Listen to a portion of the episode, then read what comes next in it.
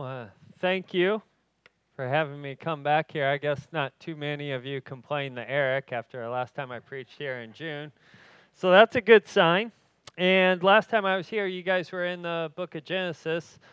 Uh, I preach from chapter 37, 38, somewhere around there. But Genesis is a long book. I've noticed that you guys took about a year, I think, of going through that book, which is 50 chapters, so that's about right. But I found that with Genesis, if you understand the first three chapters, that makes so much more sense of the rest of the Bible. Like the first three are probably some of the most foundational in all the Bible. And now I believe you're going through the book of Psalms, a short four week series through Psalms and then Gospel of John, from what I heard. And Eric asked me to preach from the Psalms today, but I told him I cannot preach from the Psalms. Uh, I actually would do wanted to preach on prayer, on prayer today. And so, if you would turn your Bibles to Matthew chapter six. Matthew chapter 6. It's the Lord's Prayer, which I'm sure if you've had much of a church history, it's probably familiar to you. But I find that with prayer, it can be a, a source of guilt and shame for the Christian rather than life giving. Um, often, when you ask a brother or sister in Christ how their prayer life is going, you, you can even see it on their face. They're like, ah, I know I should be praying more. I don't pray as often as I, as I want to. And it's like right away you can see the condemnation come down upon them. You could probably also uh, equate this in the same with like fasting or evangelism. Those are two places where we typically uh, know that we could do a lot better in. And what happens, or, or sh- should I say, what can happen with that, is that guilt and shame of not praying can actually then drive us farther away from the Lord.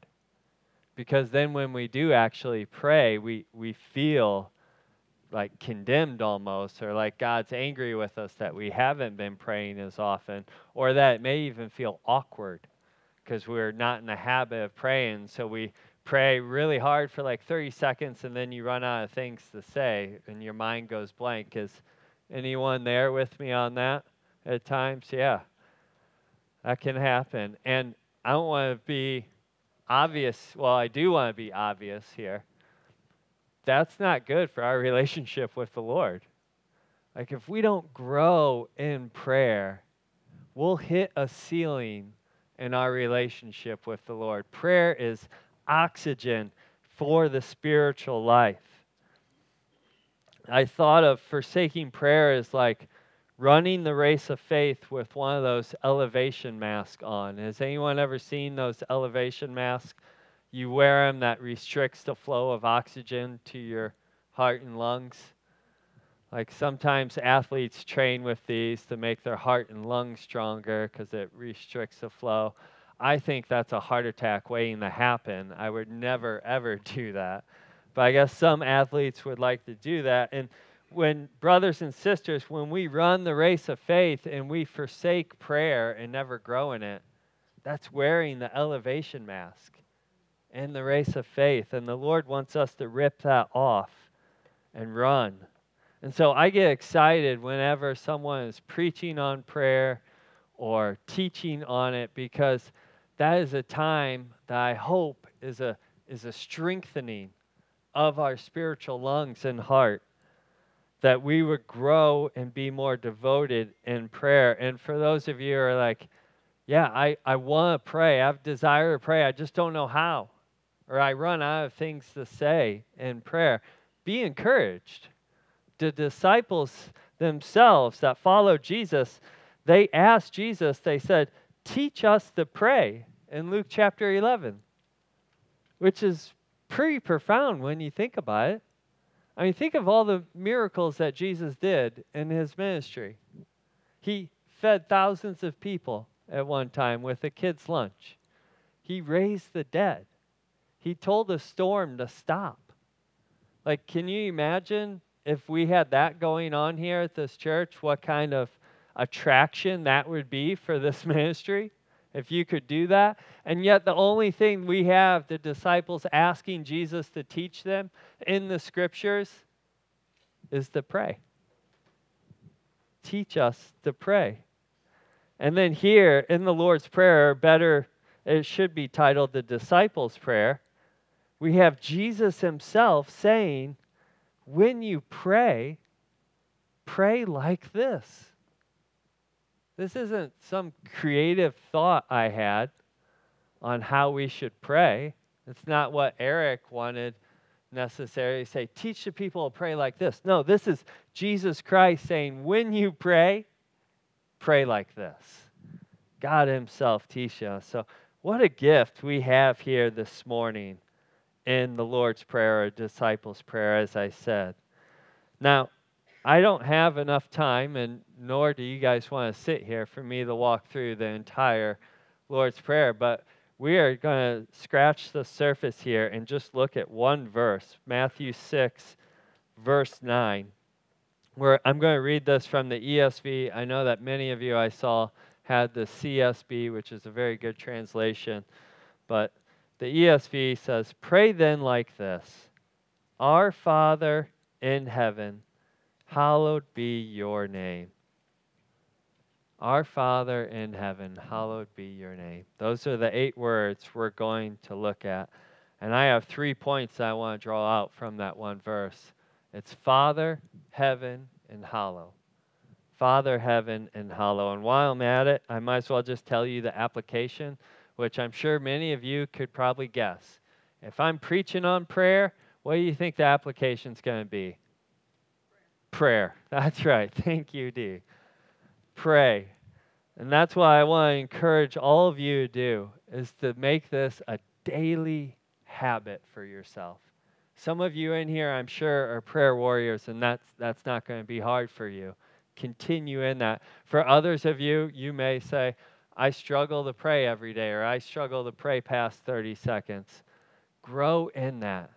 Just pray what you got and make it a habit, a law unto yourself to pray every single day unto the Lord. Because the other thing that gets me excited about a church that's devoted in prayer is because the Lord can do more with a tiny church in Minonk that's devoted to prayer than a mega church that has a $10 million budget. Because it's not about the resources that we have, it's about the God that we serve. And He's the one that can change things. And so let's go to the first point here Father. Now, I imagine that Matthew, the writer of this gospel, was probably much more in awe of the fact when he wrote the Lord's Prayer than when he actually first heard it in the Sermon on the Mount. Now, both times Matthew was probably jarred when Jesus uses those words to describe the relationship with God. But when he wrote this gospel account, Jesus had been crucified, resurrected, and the Holy Spirit had been given to him. So Matthew had a much deeper understanding of what it meant to call God Father. When we say our Father, we're not talking about the universality of the fatherhood of God. What I mean by that is that we're not talking about the fact that He is creator of all people and creatures. There is some sense we get from the scriptures that God is Father of all. Even in this area, many people I've talked to who aren't necessarily believers, they're like, yeah, God's Father. He created everything. I was like, well, yes and no. Because Scripture portrays it in two different ways. And Matthew, throughout the Gospel, is referring to God as Father in relationship terms 43 times throughout the Gospel of Matthew. He, God or Jesus refers to the Father. Now, 38 of those occurrences, he puts a pronoun, a personal pronoun, right before it. When he's talking to the disciples, he says, Your Father. When he's speaking of his own personal relationship, he says, My Father. And when speaking about the sons of the kingdom, he says, their father. And the five times he doesn't use that personal pronoun, he's still talking about the unique relationship of father and son. And so, what Jesus is talking about here when he says, Pray then like this, is the glorious reality that through faith in Jesus Christ, we are adopted into God's family. Now, Scripture makes this point really clear in some verses here. John 1 12. But to all who did receive him, who believed in his name, he gave the right to become children of God, who were born not of blood, nor of the will of the flesh, nor the will of man, but of God. That I love it when scripture is clear like that. Galatians chapter 4 verse 4 but when the fullness of time had come, God sent forth his Son, born of a woman, born under a law, to redeem those who were under a law, so that whenever we read that phrase, so that in Scripture, it's getting ready to tell us the reason of why it says, why he's done what he's done. He says, so that we might receive adoption as sons. And because you are a son, God has sent the Spirit, the Holy Spirit, of his Son into our hearts, crying, Abba, Father. Through faith in Jesus, the adoption price has been paid by the blood of Christ. And on top of that, then he covers us with his righteousness and adopts us then into a family. I love what um, famous author, Pastor J.I. Packer, has to say about this, which his book, Knowing God, he has a whole chapter on adoption, which is very good. But this is one of the quotes from it. He says, In adoption, God takes us into his family and fellowship. He establishes us as his children and heirs. Closeness, affection, generosity are at the heart of the relationship. To be right with God the judge, which is justification, right? We're declared innocent, is a great thing but to be loved and cared for by God the Father, which is the adoption, is a greater thing.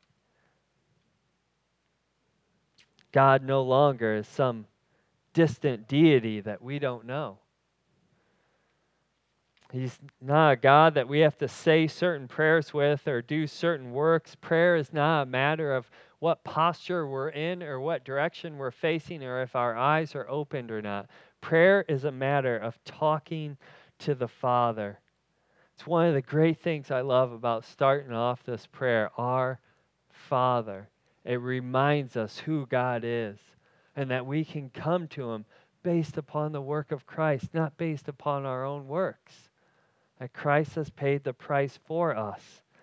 And the fatherhood of God is so different and far greater than even the best earthly dad in this room. No matter what, earthly dads here and all over the world are sinful. We're fallen. Earthly dads at times lack wisdom. I appreciate no amens on that. Earthly dads, at times, they don't understand the child's heart. Earthly dads, at times, grow tired and moody. Like when my child keeps asking me a question over and over and over again that I've already answered and I'm tired and moody, what comes out of my mouth next is not a good projection of what God the Father is like. I remember one time with my oldest, he kept asking me, and I said, Ask me again and see what happens. Which he took that as an invitation to ask. I meant that as a threat, which my wife kindly informed me. Grant, he's a little too young to understand what you meant by that. But it's different with God. God actually tells us in Scripture to keep asking, to keep seeking, to keep knocking in Luke chapter 11. In Luke chapter 18, he gives us a parable of the persistent widow and says, Keep coming to me, annoy me, wear me down. Not that we ever can, but he encourages us to come to him. He's never too busy running the entire universe, he's always available to us. He is our Father. And I know that for some of you in here, this would completely transform your prayer life if you actually believe this. It would transform your walk with God if you grasp this in your heart. If you stop seeing God as the disappointed, furrow brow, harsh drill sergeant and started seeing him as a loving father. Not as one who regrets saving you, but as one who forgives, redeems, and strengthens you. He is the one that can heal our brokenness, that understands us perfectly. Oftentimes, when we sin, we treat God like He is an angry father, and you just need to give Him space in order to cool down, right? And then you can go back to Him after a few days have passed. That's not God. That's not God at all. He's the Father that runs to us when we turn to Him. Even in our sin, that is the best time to then turn towards God and call upon Him. It is astounding, church, that Jesus uses this language to describe the relationship we can have with God, our Father. That's the first point. The second one is the next two words in heaven. Our Father in heaven. We must remember that when Scripture says God's in heaven, that is not the only place God is in. Second Chronicles 2 6 says, The heaven of heavens does not contain him. But what is being conveyed here is that God is sovereign over all things that his power sustains all, his providence orders all, that he holds the whole world in his hand. He is over all of creation. He is the Holy One, the Almighty, the omniscient, omnipresent Creator, the Ancient of Days who is outside time. He is the one that demons and angels fall before, some in fear and some in worship. Psalm 2 says that God sits on his throne and laughs when the rulers of this world war against him. It's like a baby challenging a UFC fighter. That would be a joke. And that's what it's like when the people gather together to war against God. There is none like him. I love the lyrics to the song Behold Our God, which I'm assuming you sing here from time to time. Even that song we just got done singing, only a holy God when they ask questions that are really easy questions that we know the answers to. I like those kinds of songs, but it says, For who has held the oceans in his hands? Who has numbered every grain of sand? Who has given counsel to the Lord? Who can question any of his words? Who can teach the one who knows all things? No one. Psalm 115, 3 Our God is in heaven, and whatever He wills, He does. He reigns above it all. This almighty, all powerful God's the one we get to talk with. And I think that one of the reasons that many of us don't get that excited about prayer is because we have a very low view of God. We don't think this Almighty will actually hear us or do anything. But I just, I love how these two points go together. These are fantastic points. Our Father in heaven, that He has love and power, care and authority, tenderness and dominion. He's merciful and majestic. He's Father and King. He is the Lamb and Lion. He is the Prince of Peace and yet divides households. He is our helper and yet needs no help whatsoever. He's approachable and yet dwells in unapproachable light. He communes with sinners and he's holy, holy, holy. He's with us everywhere we go and yet far above us. He weeps with us in our brokenness and redeems our brokenness. He wipes away our tears and is powerful enough to make all things new. Our God is a mighty good God and a mighty glorious God. And we have to hold these two truths together. We often lose these two, and they go together. They're not enemies or contradictory, they're friends. So, which one do you tend to lean on more and forget about the other? Oftentimes, people think he's a father, he's a friend, I'll go to him. Jesus is my homeboy. And it's like, yes, but he's also holy and distinct. Angels fall down before him. And then others of us are so on the holy side that we forget that he's a father. And we think we have to say really big words or do really important things in order to have him hear us. No, he's our Father in heaven. See, those two go together. Our Father in heaven. And then the third and, and final point hallowed be your name. Now, this line in the Lord's Prayer, hallowed be your name, is probably the least understood line in the prayer. And I find it ironic that Jesus tells us there in verse 7, uh, two verses before 6 9, to not just repeat empty phrases when we pray, not just to say it with mindless repetition. And yet, the Lord's Prayer is probably the prayer that's repeated most.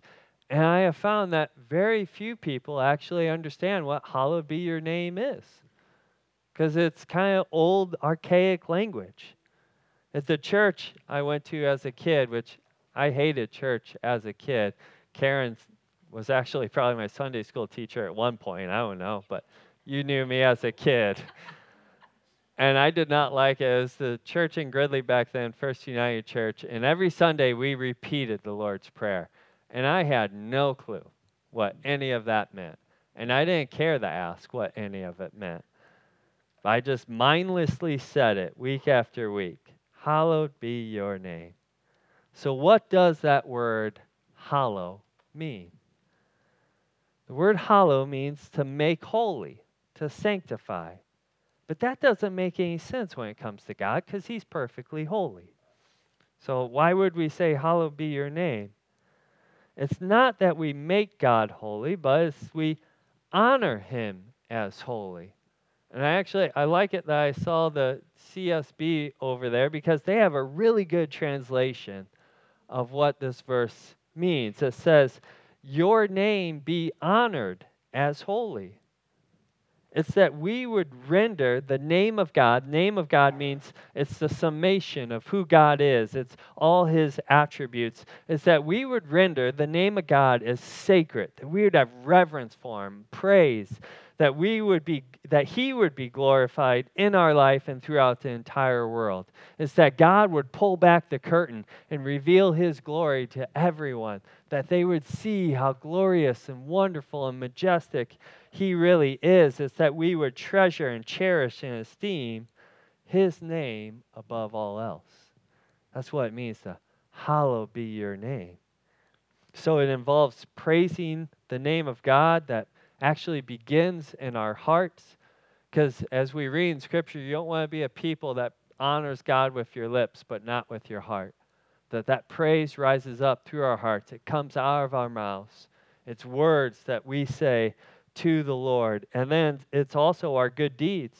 Because if you look a few verses before in Matthew 5 16, he talks about how people will see your good deeds and give glory to God the Father. So that's what it means to hallow his name. Now, if you take a step back and, and look at the Lord's Prayer, you'll probably notice that the first three petitions in that prayer deal with the glory of God. And then the second three there deal with our needs. Give us this day our daily bread and forgive us our debts and the rest of it there. But another way to break this prayer up is to see that this first request, hallowed be your name, is unique. It's, it's different than the rest of the prayer. And the reason why is because this first request is the summation of the others. There's no higher purpose than to hallow God's name. Like, for example, when he says, Your kingdom come, it's so that your name is hallowed. Your will be done so that your name is hallowed. Give us this day our daily bread. Forgive me of my debts. Protect us from evil, so that your name is hallowed. It's the petition, the ask of Lord that comes first, and therefore influences the rest of the prayer. When I was thinking about this, I came across a helpful illustration. And so I'll, I'll pass it on to you. But imagine if one of your kids came up to you and said, Dad, I have a few requests to make of you.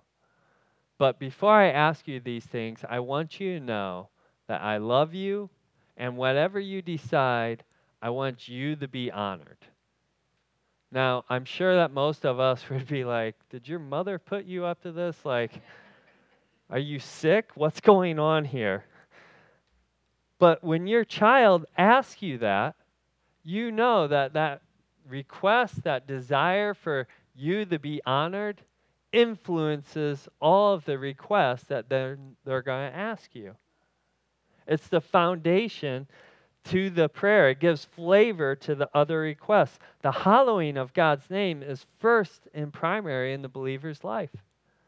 It's what can and what can happen in our prayer lives is that we just spend all of our time praying for the second half of the Lord's Prayer.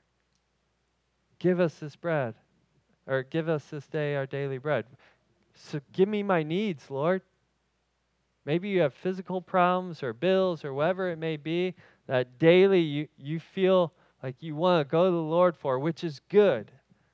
And I even hesitate to not criticize, but bring this point up. Because I don't want you to hear me say, don't take your daily needs to the Lord. Definitely, we should do that.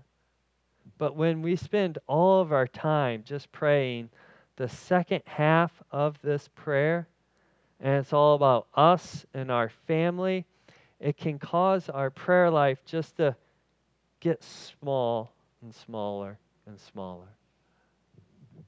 And what this what this does for us is it lifts our heads up when we say, Hallowed be your name. Sometimes in the summer, I like to run in the mornings. I'm not very good at running, but I enjoy it. And when I run, I, I tend to look down right in front of me. Uh, one, because I don't want to step in a pothole or a crack and twist my ankle. And everyone to see a grown man crying on the side of the street is weird at 5:30 in the morning. The other one is I run with my dog Leo, and Leo starts off strong, but then he tends to die out, and he has to run right in front of me. Like I don't understand why. It's so annoying. It's right there in front of me, and so I gotta dodge him a lot. But sometimes I'll get to the end of my run and I'll look up and I'll see this glorious sunrise. I'm like, man, I almost ran the entire time without seeing that. And for a brief second, I forget about how bad my back hurts and how my lungs are burning because I see a greater glory. I see something much bigger than myself. And hallowed be your name is the Lord lifting your head up and saying, Look, you're a part of something that is much bigger than you. You're a part of an eternal, unbreakable kingdom that has existed since the beginning. Look up. Look up. You've been adopted into God's family. You're his child and you're gathered together with other brothers and sisters all around the world. I love on Sunday mornings, in particular, Sunday mornings, to think through I wonder how many people God's going to save today as the word is proclaimed. Like, how many addictions are going to be broken today? How many marriages are going to be restored? How many people is Satan going to lose in his kingdom. Day by day, thousands of people are being saved all around the world. Every year, there are less and less people groups who have not heard the name of Jesus. I read an article the other day that said in 1979 in the country of Iran, there was about estimated 500 Christians. And then heavy persecution came and they kicked out all missionaries out of that country. And they even took out the New Testament scriptures in their native language.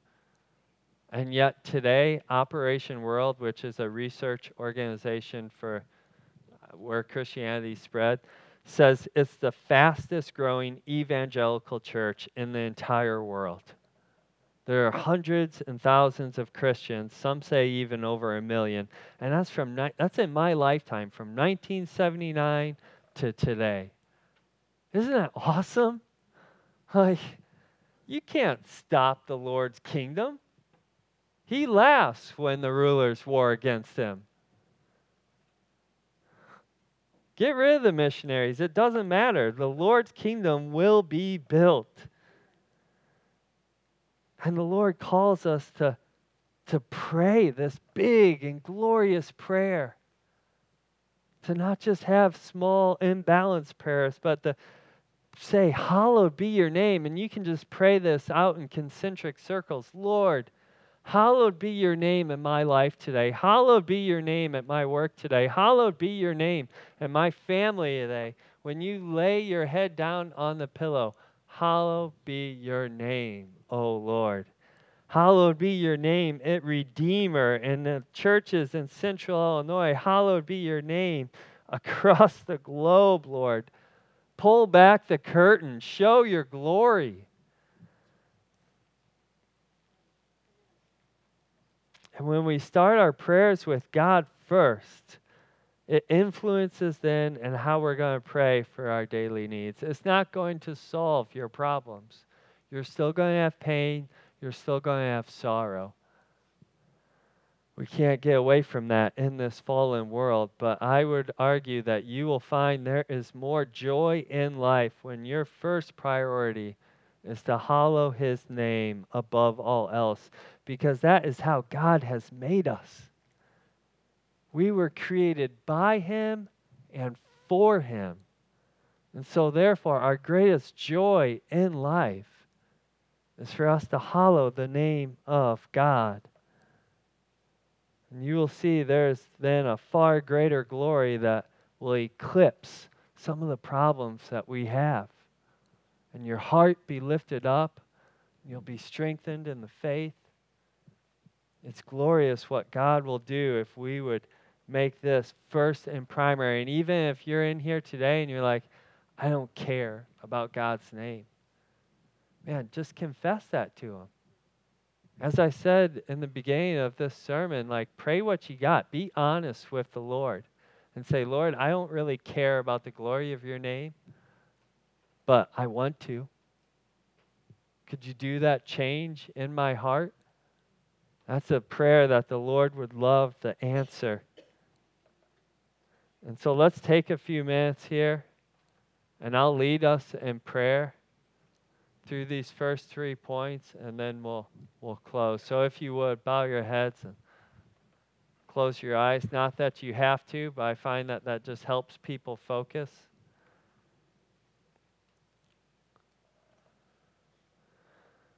Our Father, Lord, I, th- I thank you that you are not a distant God from us